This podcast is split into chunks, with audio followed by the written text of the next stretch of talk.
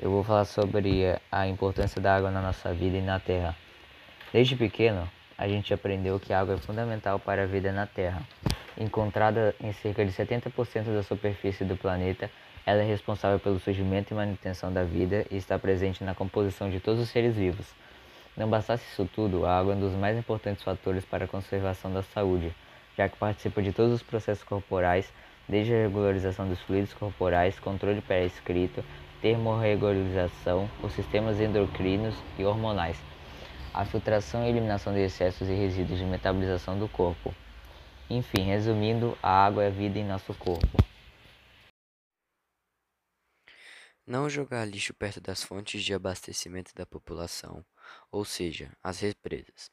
Também poderíamos nos juntar e retirar o lixo presente ali perto.